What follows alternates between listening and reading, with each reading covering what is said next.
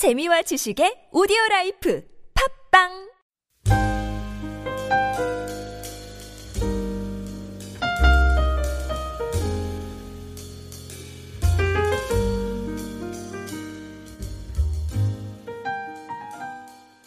오늘 말씀을 보시면 베드로 사도는 주님의 날이 도둑같이 온다고 말씀하고 있습니다. 마태복음 24장 42절로 44절에서도 이렇게 말씀합니다. 그러므로 깨어 있으라.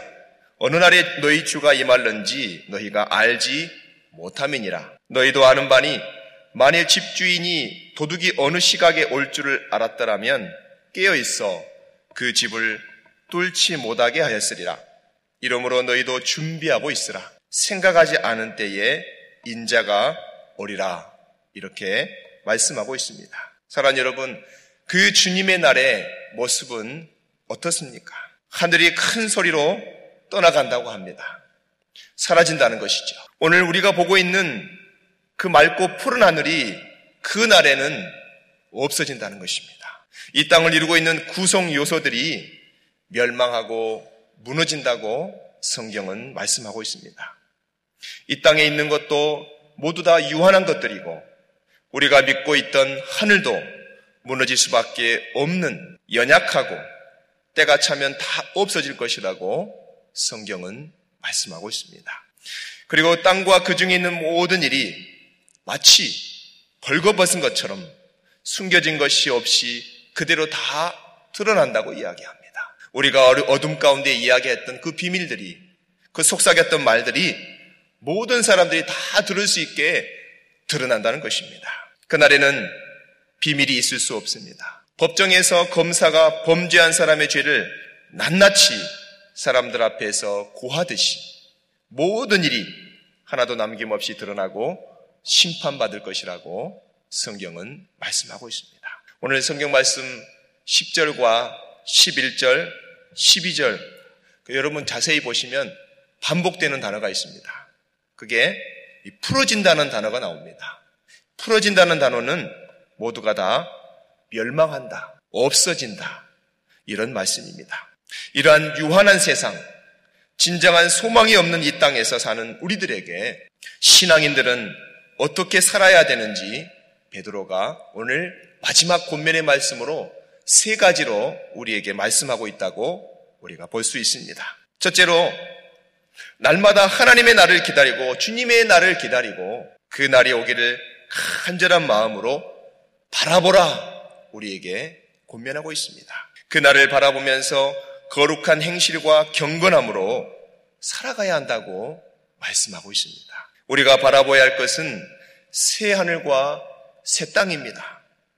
옛 하늘과 옛 땅이 아닙니다. 장치 맞이, 장차 맞이하게 될 하나님 나라를 날마다 구하고 바라보시기를 우리 주 예수님의 이름으로 축원드립니다. 어떤 분은요, 정말 우리가 바라보아야 될 새 하늘과 새 땅을 바라봐야 되는데 컴퓨터 화면에 나오는 주식 차트를 보면서 하루는 싱글벙글 밥을 안 먹어도 행복해 하는 사람이 있습니다. 그런데요, 그 다음날 주식 차트를 보면서 울고 다니는 거예요. 내 마음대로 절대로 안 되는 자식 때문에 속을 태우시는 분이 있습니다. 그 자식이 또 조금 잘 된다고 우쭐할 때도 있는 것이 우리의 낙한 인생인 것 같습니다. 어떤 장로님은요, 우표를 수집하셨는데 30년간 우표를 수집하신. 이 우표가 자식보다 더 소중한 겁니다. 근데 어느 날 매일 이 우표를 세는데 30년간 모은 우표 중에 정말 소중한 우표가 한 장이 안 보이는 거예요. 그러니까 이 장로님이 우표 수집책을 붙들고 울고 계시는 거예요. 옆에서 죽어가고 있는 불신 영혼에 대한 감각은 전혀 없으면서 그분의 인생이 그 우표에 달려 있다는 것이죠. 우리가 잘 알고 있는 세계로 교회 한국의 선현보 목사님이라는 그 목사님이 쓰신 책 중에 목사님 전도가 너무 쉬워요 라는 그런 책이 있습니다. 이, 이, 이 책에서 읽은 그 간증 중에 제가 굉장히 감동을 받고 재밌게 읽었던 그, 예, 그 이야기가 있는데요. 실화인데요.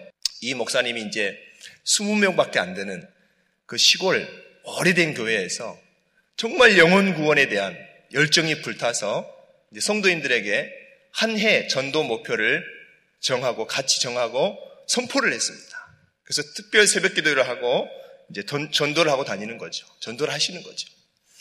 근데 정말 그 새벽 기도에 나오셔야 될 권사님이 이 새벽 기도와 또 영혼 구원하는데 절대 적으로 헌신하지 못하고 한 달에 절반은 새벽 기도 나오시고 절반은 이 권사님이 아끼시고 소중하게 여기시는 고추밭에 마음이 팔리셔가지고 새벽 기도 안 나오시고 새벽에 일어나면은 가서 고추밭에서 풀 뽑고 물을 주고 그 고추밭에 정성을 들이시는 거예요. 이 열정적인 목사님이 그 소식을 듣고 하루는 이 권사님 안 계실 때 고추밭에 가서 고추를 3분의 1을 다 뽑아버리셨어요. 이 권사님이 어느 날 새벽에 일어나서 갔더니 고추밭에 3분의 1가 없는 거예요. 난리가 났습니다. 내가 이 도둑을 잡아서 가만히 놔두지 않겠다고 확 화를 내고 있는데 딸이 막 달려오는 거예요. 엄마, 엄마, 이 고추밭을 목사님이 3분의 1을 뽑아버리셨대. 아니, 왜 뽑으셨대? 엄마가 전도하겠다고 많은 사람들 앞에 전, 작정하시고 새벽 기도 응?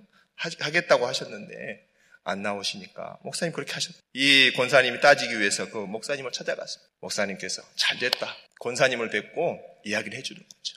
권사님 영혼 구원하는 게 얼마나 귀한 일인데 우리가 고추밭에 마음이 팔려야 되겠습니까? 여러 가지 이야기를 해드리니까 이 권사님이 우시면서 회개를 하시는 거예요. 그래서 이 권사님이 이제 변화되셔가지고 영혼 구원의 소중함을 아시고 매일 새벽 기도를 나오시고 내가 할 수 있는 게 뭐가 있을까? 내가 어떻게 하면 그 영혼을 감동시켜서 주 예수님과 영생의 진리의 말씀을 전할 수 있을까? 하시다가 이 권사님이 잘하시는 게 식혜를 만드시는 거예요. 식혜를 만들어서 1.5리터 그 병에 들고 다니시면서 부지런히 이웃 마을 사람, 이웃, 이웃, 이웃 사람들에게 나눠주면서 전도를 하기 시작했는데 그 해에 11명을 전도했다는 겁니다. 이 권사님이 이제 어, 인생의 소중함이 무엇인지, 영혼의 소중함이 무엇인지 깨닫기 시작하신 것입니다. 사랑하는 여러분, 우리가 무엇 때문에 울고 무엇 때문에 웃느냐에 따라서 우리의 인격이 결정되는 것입니다.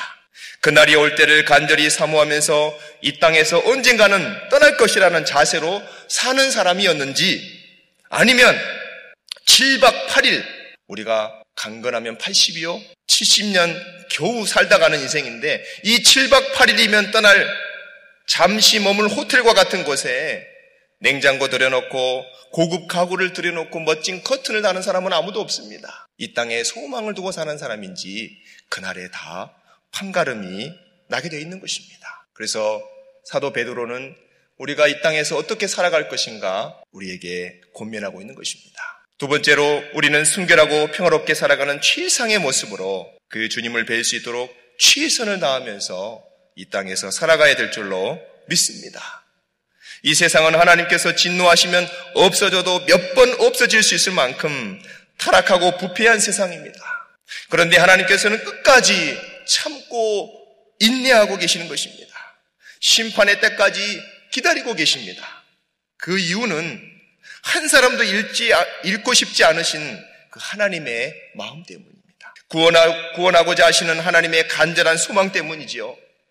그러니 주님이 오실 날을 간절히 사모하면서 최상의 모습으로 설 수 있도록 최선을 다하고 영혼과 더불어 전인적인 구원을 전하는 전도와 선교에 우리가 더욱 힘써야 될 것입니다. 이제 마지막으로 세 번째로 사도 베드로는 우리에게 권면합니다. 자기 마음대로 떠들어대는 그 불의한 교사들, 거짓 교사들 때문에 발을 헛디뎌서 넘어지는 일이 없도록 정신을 바짝 차리라고 마지막으로 우리에게 권면합니다. 사랑하는 여러분, 이단 사이비와 대적해서 싸우는 것은요, 아무나 하는 일이 아닙니다. 그것은 전문가에게 맡겨둘 일입니다. 우리가 그 사람들하고 대적해서 얻을 게 없어요. 옛말에 근묵자흑이라고 했습니다. 부정적인 이야기, 잘못된 것들만 계속 접하게 되면 어느새 내가 그것에 영향을 받게 돼 있다는 것입니다. 오히려 우리는 구주이신 예수 그리스도의 은혜와 그분을 아는 지식 안에서 자라가도록 힘써야 될 줄로 믿습니다. 진리의 말씀을 한 절이라도 배우고 실천하기에도 바쁜 인생을 우리는 1분 1초도 허비할 수 없습니다.